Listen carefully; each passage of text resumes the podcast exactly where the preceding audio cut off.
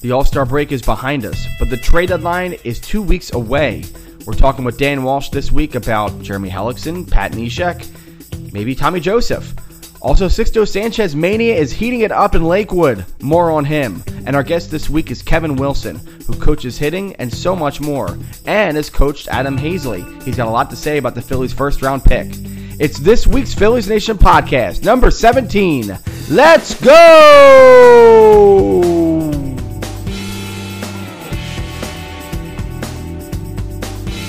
Yo, Phillies Nation! Welcome to the Phillies Nation podcast, episode number 17. I'm Tim Malcolm, the editorial director of PhilliesNation.com. Go to PhilliesNation.com for all of your news, information, opinion, and more on the Philadelphia Phillies. Find us on Facebook at Facebook.com slash PhilliesNation, Twitter at PhilliesNation, and Instagram at PhilliesNation underscore. You can find the podcast on iTunes, SoundCloud, Stitcher, Spreaker, TuneIn Radio, and youtube.com slash Phillies Nation, also on Apple Podcasts. This week's show is a good one. We have Kevin Wilson on the show a little bit later. He is a hitting consultant with his Kevin Wilson Baseball Company and has worked with a lot of major league players. He also was a coach for Adam Haseley in 2013 under the USA Baseball 18 and under squad that went to Taiwan and won a tournament and Adam Haseley played very well there. So Kevin has some good things to say about Adam. We'll talk with him a little bit later about that.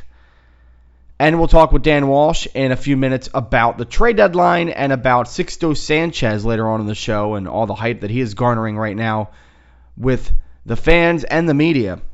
But let's switch focus to what's happening with the team. The Phillies had a very short week this week after the All Star break. They took on the Brewers in a three game series in Milwaukee and, of course, lost the series. They did win a game Sunday, and they got a really good performance from one Nick Williams, who decided to hit a grand slam in the sixth inning to help the Phillies win that game. And that was a big shot for Williams and for the Phillies. I think it's good to see Williams right now hitting as well as he is. But this week we also saw some good performances from Aaron Nola, who continues to be pretty outstanding over his last several starts. He has a 3.43 ERA at this point now. Excuse me, 3.54 ERA. He's a 3.43 FIP. He has 88 strikeouts and 27 walks. Good numbers for Aaron Nola, who looks like he's getting back to where he was in the beginning of 2016 when we all thought Nola was going to be about an ace pitcher. And there's a lot of talk right now about Nola potentially being the ace of this staff into the future. Let me be the one of the first to say this, and I'm sure there's others who are, who are saying this too. But Nola is not an ace, um, at least at this point. He could maybe become one, and it'd be great if he was. He's a very good pitcher, and nothing against him at all. But let's not label Aaron Nola a potential ace or an ace or anything like that. If anything, Nola is a very good piece for the future. And he should be part of this rotation going into next year because right now, this Phillies team, if they need anything, it's really good stabilizing pitching there's really no use to trading anybody who's young or who's making any sort of waves in the staff because those are the guys who you want on your staff for the future. They're team controlled, they don't make a lot of money, and they have all of their career in front of them. They're not on the other side of age 30 and potentially wearing down and breaking down like a guy like Roy Halladay was uh, very quickly in 2013, or someone like Cliff Lee toward the end of his career. It's good to have young guys who are producing at a high level. And of course, the Phillies have had a number of guys pitching who are under the age of 27 this year, and they have not produced. Uh, Jerad Eickhoff has had a lot of struggles this year, a 4.63 ERA, although he has pitched better here in the last few starts. Nick Pivetta with a 5.63 ERA since being called up to the major leagues. Vince Velasquez with a 5.58 ERA. He's coming back from the disabled list and will be starting in this upcoming week, and hopefully we'll see some good pitching from Velasquez, and maybe he can put his struggles from the early part of the season behind him. But all told, the long uh, game counts and the walks are not a good sign for Velasquez. This could be the last time that Velasquez gets a shot to be a starter. A lot of rumors and whispers about him potentially becoming a reliever by next year. If you're the Phillies, there's really not a lot of value left for Velasquez as far as a trade is concerned. I would ride it out. See if he can start at the end of this year. And if next year comes and he's still not making it as a starter, maybe you do move him to the bullpen. Maybe he becomes a really good setup man or even a closer. But at this point, you have to try anything you can with Velasquez because he doesn't have a lot of value at this point, and the Phillies do want to see him succeed, and I think it'd be great to see him succeed in a Phillies uniform. Zach Eflin, of course, injured for basically the rest of the season, a 6.13 ERA this year. Mark Leiter has been somewhat of a surprise with a 4.08 ERA. Uh, maybe he can be part of this rotation into the future. Ben Lively with a 3.80 ERA back in AAA right now. So a lot of young pitchers who have struggled this year, but there have been a couple bright spots, and that looks us into 2018. Nola should be in this rotation. I would assume that Jerad Eickhoff will get more chances to be a starting pitcher in a major league rotation. So I would pencil him in. Beyond that, I don't know what you're looking at. You're probably going to have a battle for one of those spots between all the young guys, Pivetta, uh, Velasquez potentially, Lively, Leiter, and possibly Tom Eshelman, who's had a very good season in AAA Lehigh Valley. Beyond that, the Phillies should probably be players in the offseason trade market and free agent market to pick up some real starting pitching heft talking about Yu Darvish, talking about Jake Arrieta, even though his season this year hasn't been as strong as he'd want it to be. There are some good veteran pitchers to be had in the offseason. The Phillies should try to make a splash for one of them this year. But at least they do, it looks like, have someone like Aaron Nola to be part of this rotation next year and to be a stabilizing force at the top. If they can get one or even two very good veteran starters to lead this rotation, and I'm talking better than Jeremy Hellickson, who, by the way, is pitching better lately, but if they get two more veteran pitchers who are very strong and can be leaders at the top of rotation, you slot Nola in there, you get one of the young guys to pick up one of those spots. Maybe you find someone on a surprise as the fifth starter. Now we have a major league rotation potentially. But it's been a tough go for these pitchers, obviously. Looking over at the offense, well, some interesting news has come out with Aaron Altherr potentially having to hit the disabled list. He got hurt this past week, and it looks like he might have to be out for a little bit longer than that. Of course, that raises the question for fans. Should we see another young guy come up? And the name that I think people would be most interested in at this point is Dylan Cozens, right fielder in Lehigh Valley. He has 22 home runs this year. Looks great, right? But he's only hitting 239. 315 on base percentage, and a 486 slugging percentage. Moreover, his struggles against left handed pitching, as he's a left handed hitter, are still there. Hitting 220 against lefties with a 304 on base percentage, struck out 40 times in his 100 at bats against left handed pitching.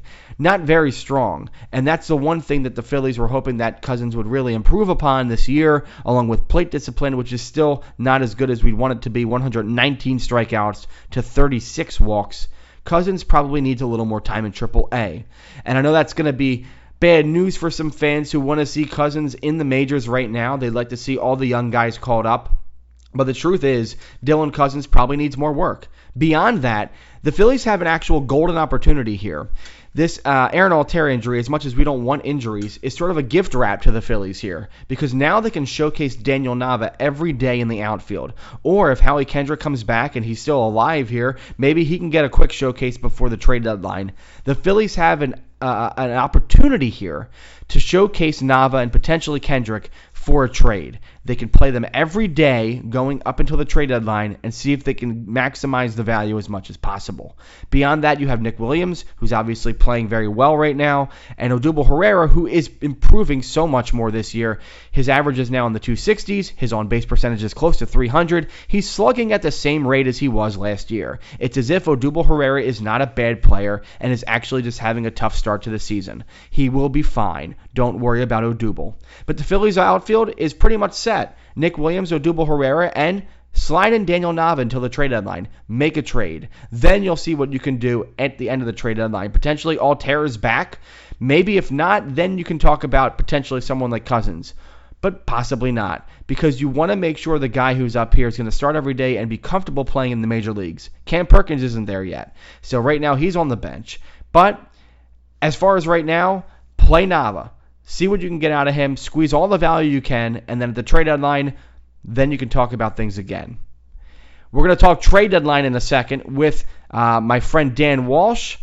And what's going to happen? Pat Neshek, Jeremy Hellickson, Tommy Joseph. there are a lot of names that could be floated around here, and a lot of teams are interested in some of the Phillies players. The Yankees, the Red Sox, the Royals, the Twins are some of the teams that are interested in some of these players. This is a very interesting time for Phillies fans. Finally, we get some interest here. Who knows? At least at the end of this trade deadline, we're going to see a little bit more of a clear picture going into 2018. J.P. Crawford's hitting better in Lehigh Valley.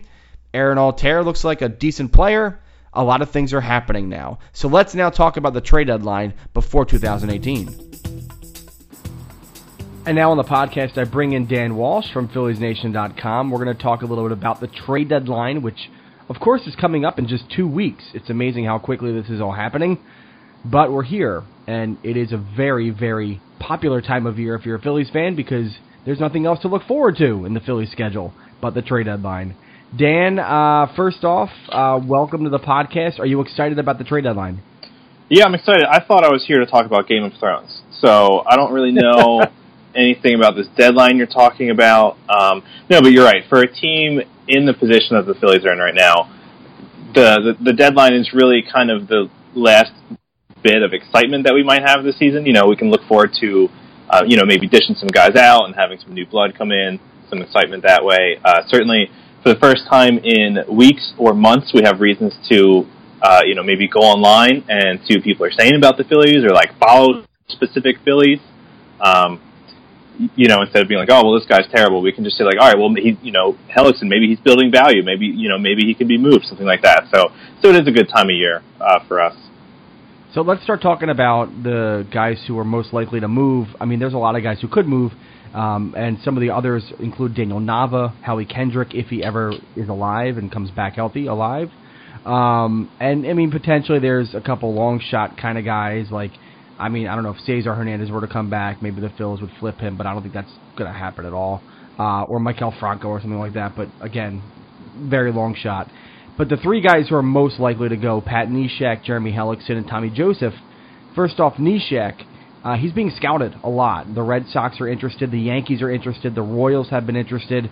But the Red Sox seem to be the most interested. There's just a piece recently on ESPN.com about how the Red Sox are really looking for a bridge to Craig Kimbrel, and Neshek would really fit the bill there. Uh, Dan, what do you think uh, you could get out of the Red Sox with a Pat Neshek trade? Yeah, I don't know enough about their system exactly to, to be able to name specific guys. Um, but you know, uh, something that, that we have both said in, in conversations throughout the season is that relievers, you know, you can get a fair amount for a quality reliever these days. Um, so I, I think that the comparison I made before was, you know, maybe not what the Phillies got for Ken Giles because uh, he was younger and controlled for so many years and so cheap and all those factors. Not necessarily what uh, was acquired for Aroldis Chapman a year ago because you know he was Aroldis Chapman, but certainly for a guy like Neshek who has this considerable pedigree, who has been you know an elite reliever this year, um, they can get something worthwhile. You know, it might be multiple prospects, it might be uh, you know uh, maybe like a like a higher ranked prospect, and it, it won't necessarily be like a low A you know long shot or something like that. I don't think. Yeah, I mean, if looking at the Red Sox system, you know, I think you're right. It's either going to be one player who's worth a little bit more than, you know, what they would have gotten with the bigger haul, or two players, maybe three, but probably two players that have at least considerable prospect value. Um, and I look at the Red Sox system, and I see a guy named Michael Chavis, who's uh, third baseman. He was ranked ninth by minor league ball before the season. Uh, looks like he's about a high A kind of guy right now, and he's got really good raw power. Um, that could be a potential, you know, pick for them if they wanted to maybe look into uh, getting that third base position stocked up in the farm. Then there's a lot of pitchers in the Red Sox system. I mean, really, if you go down the list in the teens, they have a ton of pitchers in that system. Jake Cosart, uh, Chandler Shepherd, who's a little bit older, uh, Luis Ysla. Shaun Anderson. Just it goes down the list. There's a lot of them. So I think you know with Neshek, if if you're the Phillies, I would target definitely getting either a couple different pitchers who can stock up maybe the the mid minors or the low minors, or a guy who's you know like a Chavis who can maybe step in and really fill a need in the in the uh, farm system right now. And third base is probably their biggest need. Um, yeah, and so it is it is um, it is an interesting time for the Phillies to be making these trades too, because for the last few years they could make a trade and just take whatever you know was given to them, the, the best players that could be given to them, no matter what level they were at, because they were so desperate for depth in their system and to have more guys in their system. But right now, if they're trying to tune up this rebuild and maybe you know be a little closer to competitive in the next year or two rather than three, four, five, uh, then they might favor guys that are closer to major league readiness. Could you see them trading for an actual major league player or players at this point? You know, I, I don't know if it would be the the Giancarlo Stanton or the Christian Yelich type trade that people are talking about right now.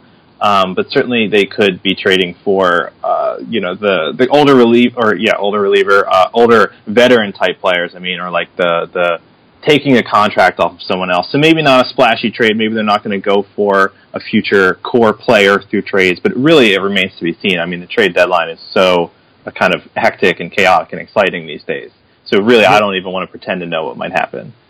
And that weird Yelich and Stanton deal that has been kind of pounced around by a lot of places. Who knows if it's real or not? I mean, it sounds like the Phillies were interested, but I think anybody would be interested in a guy who can slug 40 home runs a season for the next 10 years still.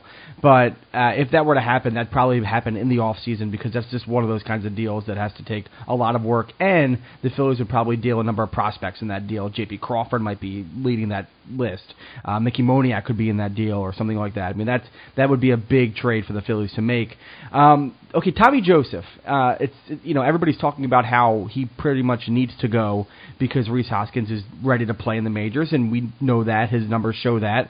Uh, as far as the Joseph trade market, there isn't a big one because he's a first baseman, a little bit of a limited player. Um, he's young, but you know I think teams aren't really excited about bringing in a first baseman like that. But the Yankees seem to be interested, and in fact, River Avenue Blues had a piece uh, this week about what maybe Tommy Joseph would look like on the Yankees, uh, and it looks like he would be a serviceable, at least platoon player on that team, uh, potentially a starter because they don't really have any first baseman at this point besides Ji-Man Choi. Uh, what do you think about the Yankees? Do you think that that's a plausible idea that Joseph could be traded at the deadline into a team like the Yankees? Yeah, I do. What's nice about Joseph is that he's not a player who is going to, you know, take a team from being a mediocre team to being the best team in their division or anything like that. But he's a serviceable first baseman. You know, in the length of his career, you know, the, the time since he was called up, he's been roughly average offensively among first basemen. And, you know, roughly average doesn't necessarily impress anyone, but when you're a team that also has Aaron Judge, that also has, you know, millions of dollars that you can spend, then if you can lock it down a guy like Tommy Joseph for a few years, uh, you know, and just have him be average, then you can fill out the roster, you know, with the All Stars in the other spots. Yeah, and and the the commenter is not that they know a lot of things here on the River Avenue Blues post. A lot of them are saying, you know, a reliever would be fine to give to the Phillies.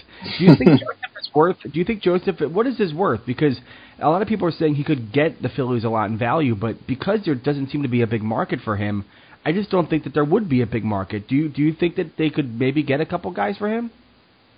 Maybe they could get a couple guys, but it's not going to be like you know, it's not going to be like what they got for Cole Hamels. They're not going to get, you know, the next. They're not going to restock their top ten prospects or anything with Tommy Joseph, but they could get some alright guys. Um, and uh, really, I think that the reason Phillies fans are, are crying for this trade is because they're so desperate to see Rhys Hoskins in the majors, and you know, and they'll kind of just throw away whatever they have to in order to see Rhys Hoskins, and uh, and so maybe it's you know addition by subtraction in that sense. You know, nothing against Joseph necessarily, but just you know, there's some excitement excitement around Hoskins. I do think he'll be the better player of the two, um, and and so maybe they might even be willing to take a little less for Joseph, just in order to you know, just with the realization that they can't really have room for both players. Right. Um, and finally, Ryan Lawrence of the Philly Voice, he wrote a piece this week about a Jeremy Hellickson trade. In fact, I think it was last week about what a Jeremy Hellickson trade could look like because it seems like the Phillies would also want to deal him. They also have Vince Velasquez coming back this week, and Jerad Eickhoff is in the rotation finally, and uh, they have a number of pitchers that they kind of have to slot in so far as Hellickson is concerned, he looked at a couple possible deals, uh, just looking at the past and what a pitcher like Hellickson would net them. And it seems like potentially two guys, maybe, uh, you know, two sort of middling prospects, uh, maybe with a little bit of upside. But, um, you know, the market again is a little bit better for Hellickson. Royals, Twins, Cubs potentially, because the Cubs, even after getting Quintana, they do want someone else in the rotation. Uh, Theo Epstein said. So for Hellickson, you know, I, I don't really care at this point what I get for Hellickson, but it seems like he might have the most value of anybody. He might, given the market, and especially because pitching every single year, you know, any team within a, a sniff of the playoffs, right, will take on more pitching if they can. Uh, it's just something that every team needs. And so Hellickson, the problem with Hellickson is that the Phillies have no leverage despite that market because he's gone at the end of this year. Uh, you know, so there's really no reason to keep him at all. He, you know, he's been hurt. He um, has been inconsistent this season. Fortunately, his last few starts have looked better. He's certainly building on that uh, success a little bit, and he has, I think, maybe two more starts left before the deadline, something like that. So he might be able to keep that going and, and really help them get a better return. But you're right. So two middling prospects with upside sounds about right to me. Yeah. And Hellickson, by the way, he cannot get a qualifying offer this year because he accepted it last year. It doesn't come into play again this year. It's not a consecutive year thing. So the Phillies would lose him, um, and they wouldn't be able to get anything for him, I believe, uh, at the end of the season. So it, it behooves the Phillies to make a move now. And I did want to mention that because it is trade deadline season and a lot of moves are going to be rumored, that you should watch what you read when you are reading websites. Uh, there's a lot of blogs out there that do not have any verified, real, official major league reporters, guys who report on the majors every day and call people and talk to people. Those people don't know anything. No matter what you see and read in these headlines, these sites don't know what they're talking about. So if you see some sort of rumor from a site like that, do not listen to it. It's not real. You have to get a verified reporter talking to you about that one. So just keep your watch on Twitter, keep your watch on the web. Make sure that if you're reading something and you want to retweet something or talk about something, it's from a reputable writer who has actual reporting credentials in the major leagues. Dan, I think I would uh, uh, you'd agree with me when I say that we are not one of those places, and we do not actually put rumors out there like that, right? Am I right? Right. We don't we don't pretend to know anything that we don't know, and I'm trying very hard to avoid my you know very English professory spiel about credible sources right now. But it is it, you know it is, and, and even on Twitter, you might even think that you're reading you know the official you know whoever but these people, you know, you have to make sure that you're looking at the account with the check mark because people will register accounts that use a one instead of an L or something. So it looks like, yeah. you know, you're reading the guy who, you know, one of these reputable reporters, but it's just some, you know, schlub with a with a Twitter account and too much time on his hands, right? So, so these things, it's, this time of year, it's like so important to remember just kind of the importance of accuracy and, and being mindful of who you're reading and where this information is coming from. And just because a guy is potentially a trade uh, target and just because a team probably needs a pitcher like that person doesn't mean that you can create a rumor saying that that guy is going to be a, a, a, a, likely candidate for a trade to that team. That's not real. Rumors are created within from reporters. Just putting it out there. Okay, that's it. I'm done. I'm done my spiel. Yeah, these things can, they Dan can devolve so quickly because it might start out as a post, you know, a very well-intentioned post saying, you know, the Phillies could use a guy like so and so and then it turns right. into somebody else misunderstanding that and saying, you know, the Phillies might be looking at so and so, and then next thing you know, you're seeing like, you know, people are writing to us saying, wait, are the Phillies trading for this guy? And we're like, wait, wait, wait, wait, wait, wait, wait, you know, how did this happen?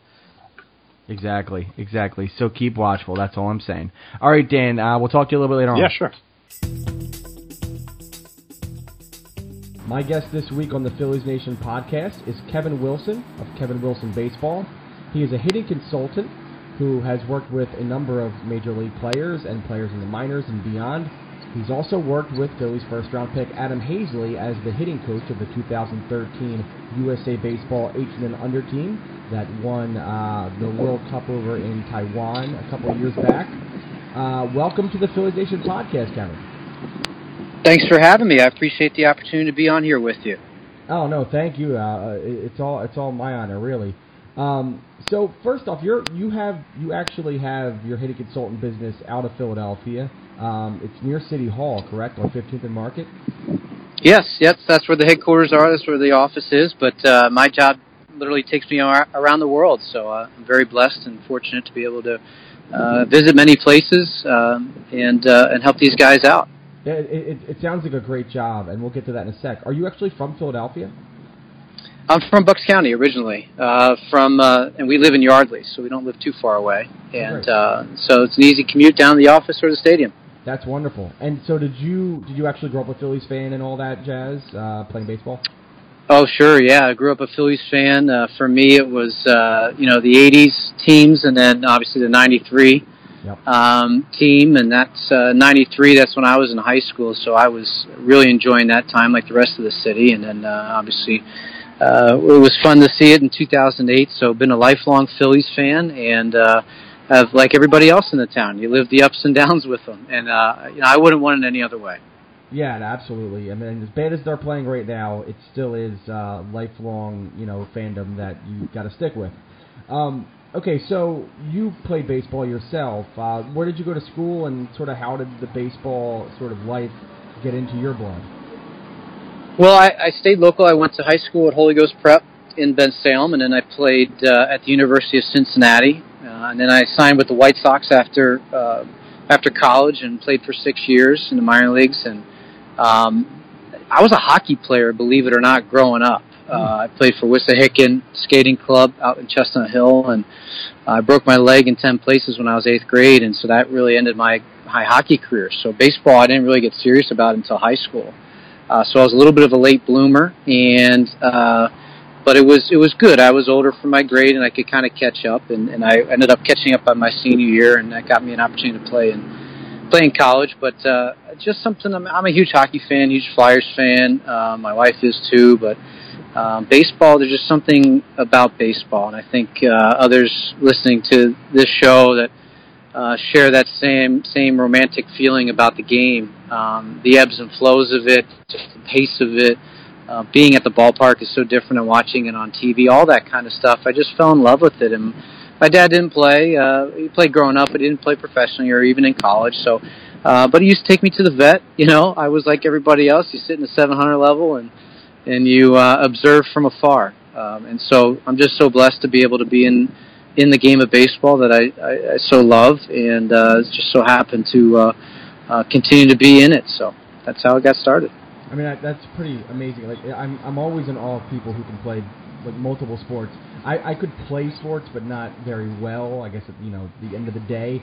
But uh, for someone to play, you know, two sports, play them well, and then you're able to succeed in, as a professional baseball player um, on, on a couple levels, you know, that that that does that's very all of that. Uh, but what was it like, kind of playing baseball those years, kind of going from city to city, and and that kind of grind? Uh, what does that do for a guy? What does that do for someone who doesn't really, you know, go out of college and have a set nine to five job? I think going out of college and having a nine to five set job is way easier, in my opinion, um, than than trying to slum it through the minor leagues on bus rides and playing in, in podunk towns and towns no one ever heard of. Uh, I certainly visited a lot of towns and never even knew existed.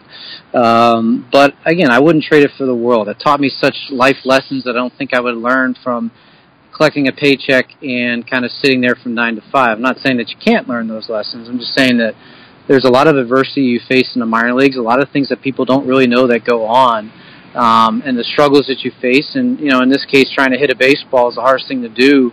Um, and when you're fa- when you're going town to town, you're away from your family for the first time, perhaps. Maybe you're not used to being on a bus for 16 hours and then having to get off and then play a game. Um, a lot of failures attached to it, and you're you're and you're starting at the lowest rung of the totem pole.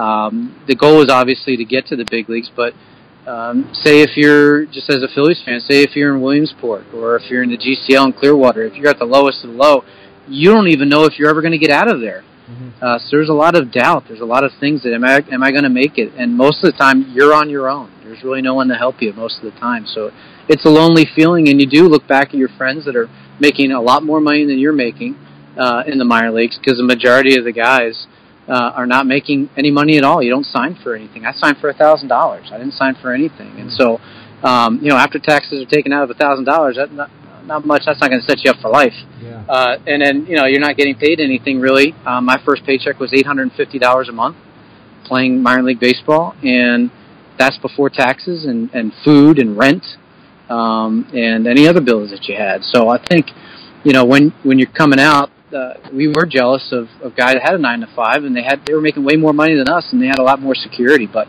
you definitely take the shot. Um, you definitely you know you don't regret it because you do you do you want to take a shot, see if you can make it, and because uh, not many people get that opportunity either. So yeah, it's it's it's a hard life for sure, and I think a lot of fans they do realize, but I don't know if they really. Unless they live in a minor league town and they're with that team a lot, they don't necessarily see that these teams have, you know, 25, 30 guys each and how many different levels there are and how many different teams in those levels there are. And then even below that there are other levels that you know team guys are in the Dominican and they might not ever get out of there. And so it is a really hard life. And and and that's something that I think you know guys like you who are able to work with a lot of players and help them not just with their swing but with baseball and, and, and the lifestyle and how to kind of be more mentally focused and more driven and to know when the time is right to move to a different place or move on or something like that. I think it's important to have people like you in that in that sort of uh, environment. So how did how did it all happen for you? At what point did you decide I want to become someone who teaches and coaches and works with these kids?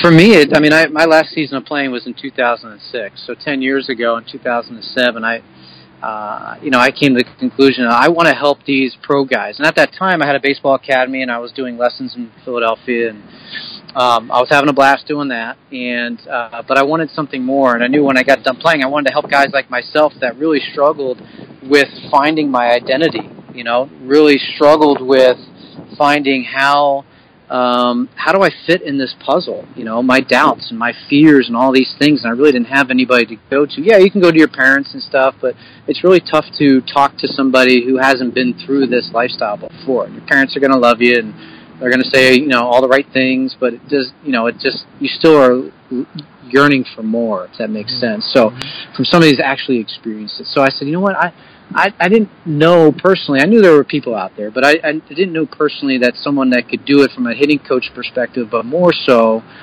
uh, from a life coach and a mentor. Uh, because 10% what I do is is hitting. The 90% is is the life aspect of this, and the one that I I, I deem the most important. Uh, because if you don't have your mind right and you don't feel like you're in a good place mentally, uh, a good place in your life, uh, a good place spiritually, or whatever that you're, you're working on, uh, there's no way that you can go out there and perform every night. Um, and even if you are good with that, doesn't mean you're going to get four hits a night either. So uh, it all came about with there was a need I felt, and there was uh, an opportunity to become that person, that mentor, that life coach, that hitting coach, uh, to be able to help these guys just get through the everyday grind of growing up in, in professional baseball. And whether you were 18 or if you were 34, it didn't matter. Uh, there was a need, and I tried to fill that need. You, mentioned identity and finding your identity, which I think is really interesting um, because I just I, I look at a minor league team and I see 25 to 30 guys who are all striving for the same thing. They want to get to the major leagues one day. They all have these very high goals, and it's uber competitive at that level. Every aspect of what they do. Out there in that world, um, were you struggling with your identity at that time? Did you did you think that your identity was maybe just you know I'm a baseball player, this is what I'm at, or this is who I am, or was there was there like a struggle going on? Like how was that working for you? It wasn't working very good because I was definitely struggling. you know, looking back on it, um, you know, I was trying to be somebody that who I wasn't. I think I preach to my guys is know thyself, be the best version of yourself. Um, you know, there there are guys that know, say if it's a high round uh, draft pick, maybe you got a couple million bucks or whatever. There's obviously um, perceptions and there's things that are placed on him um, and uh, projected. He's going to be here. He's going to be that. Uh, it's very easy to be able to try to conform to that. I think we live in a, society in a society that conforms rather than being unique and being an individual. Um, so again, the, the, the way that I try to teach and coach these guys is I, want to teach the person first uh, and the player second. Because I know if I get the player right, believing in the things that he does, doing what he does, uh, being unique, uh, being genuine, authentic, um, trying not trying to be somebody who he's not. Uh, then he's going to accomplish what he needs to accomplish because he's being the best version of himself. So me, I was trying to be somebody else. I was trying to be the, somebody the club thought I should have been. Uh, I was a switch hitting shortstop. You know, they wanted me to hit home runs, and I was not a home run hitter, but I sure as heck tried, uh, and I failed. Um, so again, it was a lesson of I, you got to be the best version of yourself. I, I, you know, I believe that uh, we're all born with unique talents, We just have to find out what they are, and once we find out what those unique talents are that we've been given and blessed with, then we just have to try to master those strengths. And so I, I certainly, when I was going good, I was certainly mastering my strengths. The problem was, I didn't know what I was doing, if that makes sense. I just wore the same socks to the game that day. I took the same route to the ballpark. I was very superstitious, um, but I wasn't. I didn't understand why I did what I was doing. So my struggle came from a lack of understanding, understanding why I was good, Right. and understanding why I was bad at times. Um, but the good thing is that I, I went through those struggles, and I think um, you know someone asked me the other day, "What's my definition for success?" And my definition for su- success might be a little different than others. Is uh, mine is learning how to fail, uh, because we never learn anything from winning all the time. Like we don't learn anything from winning. Like I, I was the tallest basketball player uh, in grade school, and I scored 30 points a game, but I didn't learn how to play basketball. I was just, I just was taller than everybody. Um, but you know, the moment you get into a minor league setting or pro ball or anything that's outside of your comfort zone, that's where the learning begins.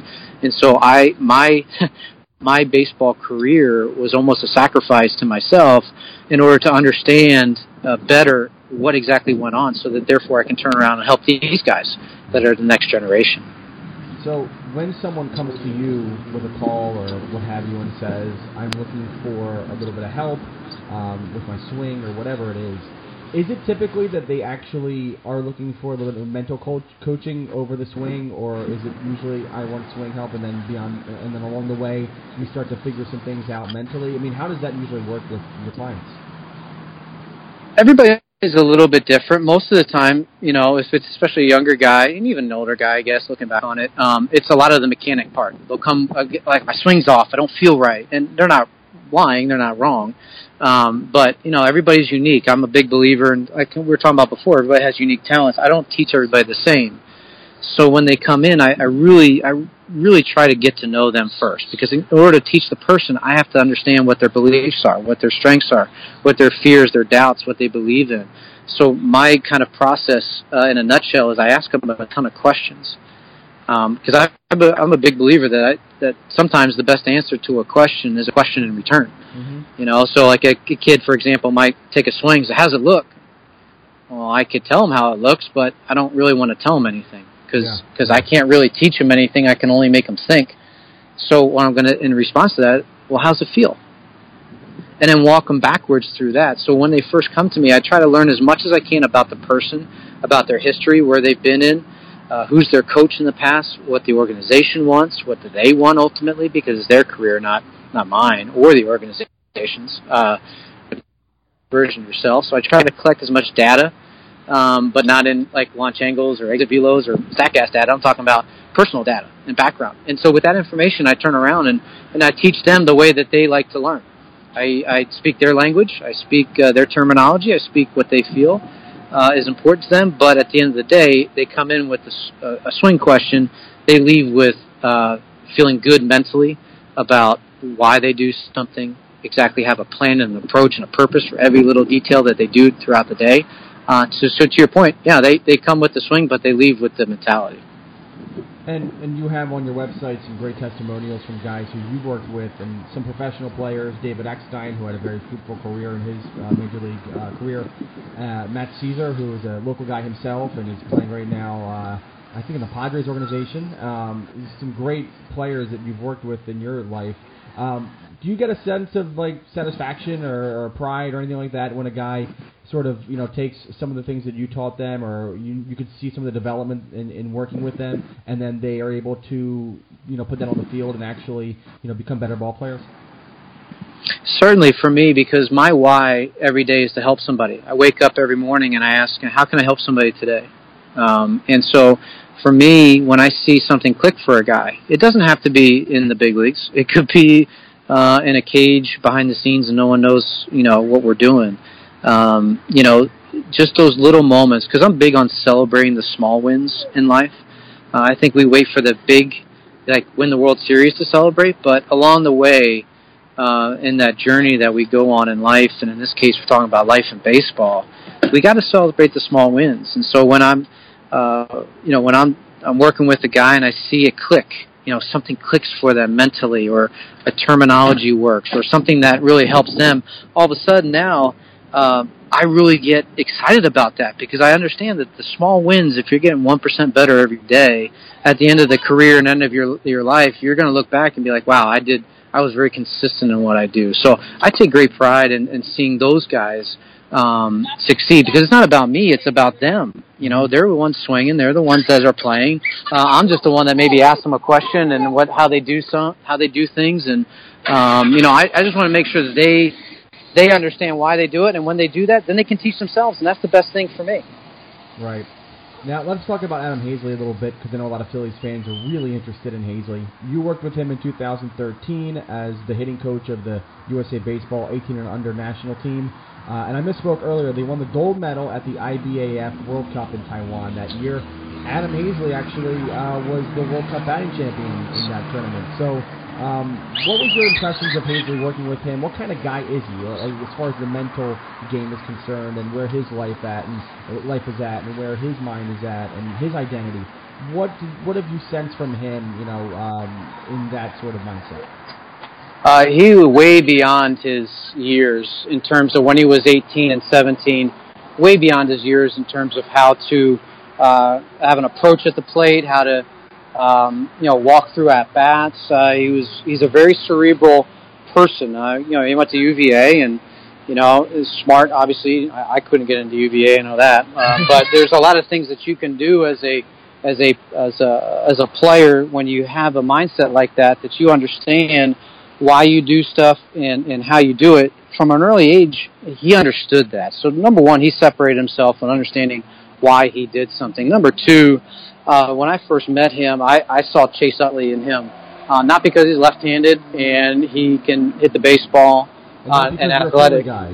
and not because I'm a Philly guy, but just but just with Chase and his demeanor that you don't know if Adam is going to go 0 for 4 or 4 for 4. You know, you don't know what he's done. So for me, uh, I looked at that and say that kid's going to be successful just because of the simple fact that he um, uh, is very uh, even keel throughout. And so, you know, people that watch the press conference are like, well, isn't he excited to be in Philadelphia? That's Hayes. It's kind of like Chase, you know. When Chase first came on the scene, I'm sure the media was was like, man, this guy doesn't give any emotion at all, like bland answers or whatever. But Chase Utley is everybody loves Chase now, and yeah. so I think the same thing is going to be with Hayes. Is they're going to understand that this guy is competitive. He will play like Chase in terms of he'll play hard every single day. Uh, he's he's going to give it his all. Um, he's not going to live the ups and downs with the fans. He's going to be the same. Uh, he's going to put great at bats together, and I think by the end of his career, people are going to really appreciate what Adam Haseley has meant to the Phillies. Well, and for you, seeing him in 2013 and seeing a lot of those things back then and working with him then, and even it's been four years since then, and he's obviously had a good collegiate career, and he's been a highly rated prospect this whole time. Nothing has really changed about how good he performs and, and how the success has come with him. So it seems like this guy seems to be a sure bet. I mean, I know a lot of people are talking about how the Phillies picking Haseley was one of the sure bets in the first round, and he looks like an all-around stud. Uh, it seems like kind of through his entire sort of amateur career, he really was sort of a sure thing. Would you agree with that? Well, I wouldn't say. I mean, he's probably the closest to a sure thing that you can get. Uh, there's baseball's a funny game like that. I mean, there's just uh, look at all the first round draft picks that didn't make it, and they were called sure things. And I love Hayes to death, and all those kids on the USA team. But uh, I think for a guy to draft a guy, and I think that's what maybe some fans don't don't know, and I certainly wouldn't know if I wasn't in it that the scouts just don't look at the abilities. They look at the whole entire makeup, the personality, even more so today than back in when I was going through the process. Um, and and if you're going to spend some money like they gave gave Hayes, I mean, you better believe that uh, you know their background checks and understanding his his mental uh, capacities for things, and uh, you know, giving all the psychology tests to him and uh, any other draft picks and stuff like that. But um, in terms of understanding how to handle a pro season and a guy that I wouldn't be too worried about understanding the ups and downs of a professional career, I, I would, much like a lot of the greats in this game, I, I would I would bet on Hayes because again he doesn't get too up or too down. Doesn't mean he doesn't get frustrated. Um, just like Chase, I mean they're gamers, they're competitors. He, Hayes is one of the most competitive people I've ever been around, um, but he has his own unique way of going about it. So with that being said, uh, anything you throw at that kid, he's going to handle it. Uh, and talk about the swing, uh, his approach at the plate, and how that translates into success or even failure um, at his level. Uh, he's it's kind of like we were talking about before. He understands what pitch he he hits the best. He understands where on the plate that needs to be. He understands uh, timing, which is the most important thing, number one thing in hitting. He understands timing. He understands contact points. Um, you know, he as a pitcher himself. I mean, you know, people a lot of people know he pitched at UVA and he he pitched for us at USA a little bit too. He was a two way. We took a lot of two way guys with us for uh, tournament baseball for uh, World Cup but he really understands why he does everything. He has a really good pregame routine. Uh, he understands the swing real well. Uh, he understands uh, his his body, the movements he needs to have, um, all those things that go into being unique. And it really clicked for him about seven months ago.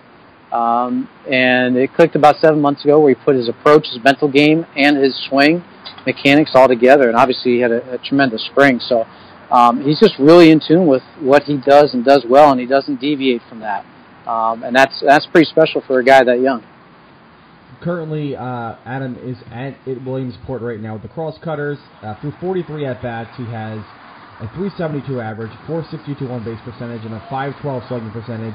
He's hit four extra base hits thus far. He looks, and also 10 strikeouts and seven walks, good discipline. He looks like he's going to move pretty quickly through the system. I think a lot of people have talked about the fact that he can move up quickly. He's also older um, for that kind of level, so one would assume that he can move up quick. Is, is, is Haseley potentially going to go to either Lakewood or even Clearwater this season? I don't know the I don't know the whole um, you know background to that. Um, you know, for me, just looking at kind of the rosters, I would I wouldn't think that he'd go to Lakewood just because Moniak's there. Sure. And I would assume they want both to play center field every day. Yeah. Um, and again, I don't work for the club, so I don't know all the specifics. But I would assume that if we're going to move him anywhere, being an older guy, more established, and, and kind of uh, he's faced kind of you know better pitching, uh, I would think that if he would move anywhere, it would be high A. Um, and whenever that is, I, I don't know. I mean, it's right. and that's another thing he's good at too. And a lot of a lot of good kids are, and it's tough, but you just you control what you can. You play every day. You come to the ball, ballpark, and you know he's in Williamsport now, like you said, and you, you're you're a cross cutter until they tell you otherwise. Um, and I think again because he's a little bit older and he's really good and he's a little bit more advanced mentally, and he's had some um, you know some some people around him that have helped him understand kind of like pro baseball, and so uh, I think uh, I think he's really good in that department too, just staying present, staying where his feet are. And you know, as you said before, especially talking about the mental side uh, with minor league players, especially. You know, it doesn't matter if you are a multi-million dollar first-round pick who's going to apparently move up the system quick according to a lot of people, or you're, you know, a guy who was drafted in the 17th or 27th round or something like that, and you're trying to just move up as, as, as much as you can, and you might have to play at a certain level, like low A, for maybe a year and a half or two years before you get a next call up. Doesn't matter where you are. I think you would agree that you know play, looking at that day ahead and just being the best person you can be that day and, and, and keeping yourself optimistic and grounded is really the way to be. Yeah, and I think it's a great life lesson. Like I was saying before, I, the, the game of baseball to me is just a great platform to teach life lessons through. And so um, I, I think anybody listening to this this uh, pod, you know, you, the stuff that we're talking about in baseball, I mean, you can plug and place in life in whatever line of work you're in um, controlling what you can't control, understanding your strengths, mastering your strengths, being where your feet are, um, and really trying to like enjoy the process of where you're at.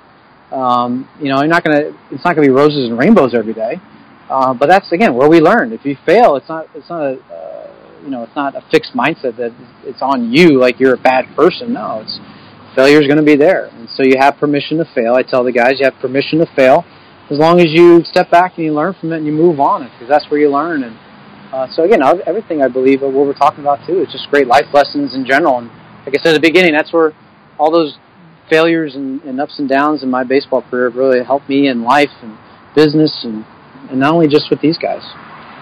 And so your job right now, you move all over the place and work with clients who want to bring you out to certain, you know, outposts where you have to work with them. Um, but you also have a book out, correct? Yes, the Good Batting Book. Uh, I published that in 2016, so last year, and um, it's been. Uh, it, it, I'm just so grateful that uh, people have uh, really they bought it all around the world, and it's kind of crazy to think about. I never thought about it you know, when I started playing, I never thought that you know I'd be an author. You know, you, but it but it's it's a it's a book that's uh, a lot of the stuff we're talking about, the, the mental side of the game and the stuff that uh, it's not. There's no mechanics in the book. There's a lot of stuff in it that you know you, you helping you become the best version of yourself. It's a book. Uh, again, I, I'm not going to teach you much in that book, but when you get done reading the book, it's only fifty something pages. It's very short to the point. It's got room for notes and stuff you can take. Uh, but when you get done reading the book, you're going to look back and be like, wow, he's made me think about what am I doing in life or what am I doing in the game. Um, so yeah, it's for hitters in baseball, but it, it uh, I've had parents and I've had business people read it and they're like, they just happen to be like baseball and they're like, wow, man, it's actually a it's actually a life lesson book too because you're making me think about the things that I'm doing. So just just blessed to to be in that opportunity to again, it's a another mechanism for me to to uh, live my why to help others, and if that book helps one other person, then it's uh, then it's uh, that's great for me. And the Good Baseball book is available on Amazon, I would assume, and, and uh, is it available in store or anything like that? Yeah, it's only it's uh, the Good Batting book is in Amazon, or if you go to kwbaseball.com, it's in the store tab there too. So you can go to my website or or just type in uh, hashtag Good Batting book, right. and it'll come right up there on Amazon for you. So hashtag Good Batting book, and um, you have a podcast you mentioned before, right? Yeah, yeah, KWB Radio. Uh, which you can be on iTunes and Stitcher. Uh, me and my best friend Joe Ferrera, we started that in 2014. And speaking of Phillies, Charlie Manuel was our first guest. Uh, Charlie's been a huge mentor of mine for years, and and so Chuck was uh, our first guest. You mentioned David Eckstein. Eck was our second guest. So we, I try to bring a lot of my friends on the pod and and, and talk about baseball, talk about life, and just talk about stuff uh, that's actually going to help you, you know, play and and and look at the game in a different light and more manageable light. So I appreciate you to mention that. Yeah, KWB Radio uh, on iTunes and Stitcher. If you're if you're a baseball player or even just interested in getting you know some sort of a uh, life mentorship in some way, whether it's you know just really quick uh, through your headphones or maybe by reading it, Kevin is, is a really good source for that. You should check him out on his website. Uh, Kevin Wilson of Kevin Wilson Baseball. Thank you so much for coming on the podcast. I really appreciate it. No, thank you. I appreciate the opportunity. Grateful. Back here with Dan Walsh on the Phillies Nation podcast, and it's time to talk hype. There is a prospect in the Phillies system who has considerable hype, and I'm sure you've heard of him by now Sixto Sanchez. 18 year old right hander who absolutely throws fire. He can throw up to 100 miles an hour. In fact, he threw over 100 miles an hour Wednesday night at his game in Lakewood. He's playing for the Blue Claws this year. And he's putting up pretty good numbers, too. If you check out his stats for this year, he has a 2.88 ERA in uh, about 56 innings, and he struck out 54 and walked just six. He also has given up just one home run in his entire minor league career, which is really, really nuts. So, Dan, uh, I don't know if you saw any of the articles after Wednesday's performance, but the entire baseball world is a Twitter with Sixto Sanchez mania. Did you see it? I saw it, and listen, I said before the season started, we were doing our player previews, and I wrote about Sixto Sanchez that if you want to be the guy who's heard of Sixto before your friends have, that was the time to do it. And you can see exactly why now, because really people are really taking the Sixto Sanchez as the Phillies prospect who might actually have the highest upside out of any of them. I love the pieces by the writers. Like Matt Gelb had a piece after Wednesday. He's a great writer. He's a good reporter. You know, Matt's one of the best. But it, I mean, it, you, you you can't help but take like a narrative spin with these pieces. And he starts the piece by talking about uh, the the energy, or the energy, excuse me, the um the radar guns at the stadium, and how there's like murmurs of all the different scouts in the stands and the people who are watching like. Pedro Martinez, or you know, they're they're talking about all the different guys, like Luis Tiant, like that he looks like. It's insane. And then you had uh, Keith Law on Twitter. Uh, he was at the game as well on Wednesday, and he tweeted out about, oh, this guy, you know, is throwing about 99 in the first inning of this game. Oh, now he's throwing 101, and guys are going nuts about it. Like, like baseball wonks can't help but go nuts for this kind of stuff happening. It's great to see it in Philadelphia for the first time in a while. Yeah, you're right. And Keith Law is usually very measured in his analysis. Um, very you know, anti-Phillies, mean, man.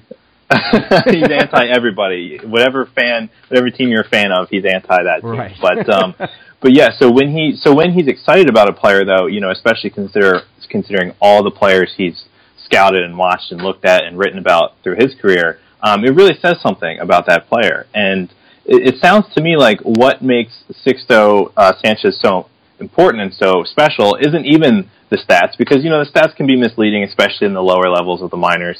Um, but it's that he throws 100 miles an hour, but he also locates it, right? So he's throwing harder than everyone else at this level, but he's also locating better than everyone else at this level. And those are two things that you don't usually see at the same time, let alone in someone who's 18 years old. Plus, he also has a changeup, I think, that comes in at 90. So, like that alone, I mean, that's Noah Syndergaard stuff. Like a guy who throws a changeup that fast and it's still 10 miles below the fastball is just insane. Like, just I, I hope that this guy is able to stay healthy and get through his minor league career and get to Philadelphia at some point. Which now begs the question, Dan. I don't know how qualified you are to answer this, but so what do you think happens with him? You know, do do we have to see him kind of go to Clearwater next year and Reading the year after, and do we have to take a patient approach here as fans with Sixto? Yeah, I'm definitely not qualified to make that decision, uh, I, and I'm so relieved say that. Uh, but it wouldn't surprise me if he was, you know, he did a level a year, uh, you know, in his development, and uh, just so that he had time to reach that upside, so that he didn't come to the majors before his secondary pitches were ready, you know, and then turn into a guy that just throws a 100 mile an hour fastball, but can't really do anything else because he hasn't had time to develop anything else. Uh, you know, one of the things that I did read before this season, uh, and this is from, I think it's from, yes, from Eric Longenhagen of, um, of Fangraphs. He's good. Um, he used to be a Phillies writer. He's a very, he's, he's a fantastic uh, scout and prospect writer. And so one of the things that he had written coming into 2017 about Sixto was that, um, his secondary pitches uh, need some work. Uh, his language is none of his secondary pitches are particularly impressive right now. He says that he has a fringy curveball, has promising shape, but currently lacks depth. Right, so there are still things that he can be working on. It sounds like um, you know he, he is, and that like he can. He his delivery is very consistent, and like those are all things that we should be really excited about. Um, but it's not time to call him up, you know, today or next year or anything like that. So you know, so let's be excited about him. Let's be excited for him, uh, and certainly make the drive to Lakewood if you can when he's pitching. Um, but yeah, it's not. You know, I, I'm a proponent of taking our time with our prospects. Yeah, and uh, if you are interested in going to Lakewood, see it, it, it, pop, it probably won't happen for a while because they go on very weird. I mean, the homestands in the Sally League are about four games long, and then they go on a four-game road trip. Plus, Lakewood right now has a six-man rotation, so that could very well change very soon. But I think I, I did the math myself because I might want to go out there. And the next time you might see Sixto actually at home is not until potentially August 27th, which is a Sunday. So that might be a well uh, well visited game for a lot of people. Um, maybe he'll pitch there sooner. Hopefully he does. But either way, measured excitement for this guy. He's amazing at, at right now at first glance. He looks amazing. Let's hope he stays amazing and, and hope he stays healthy. And we have a guy in a couple of years who can pitch on uh, opening day 2022. Okay. or if you're the Phillies, 2029. Uh, Dan Walsh, we'll uh, talk to you later on. Thanks for coming on. All right. Thank you. Thank you for having me.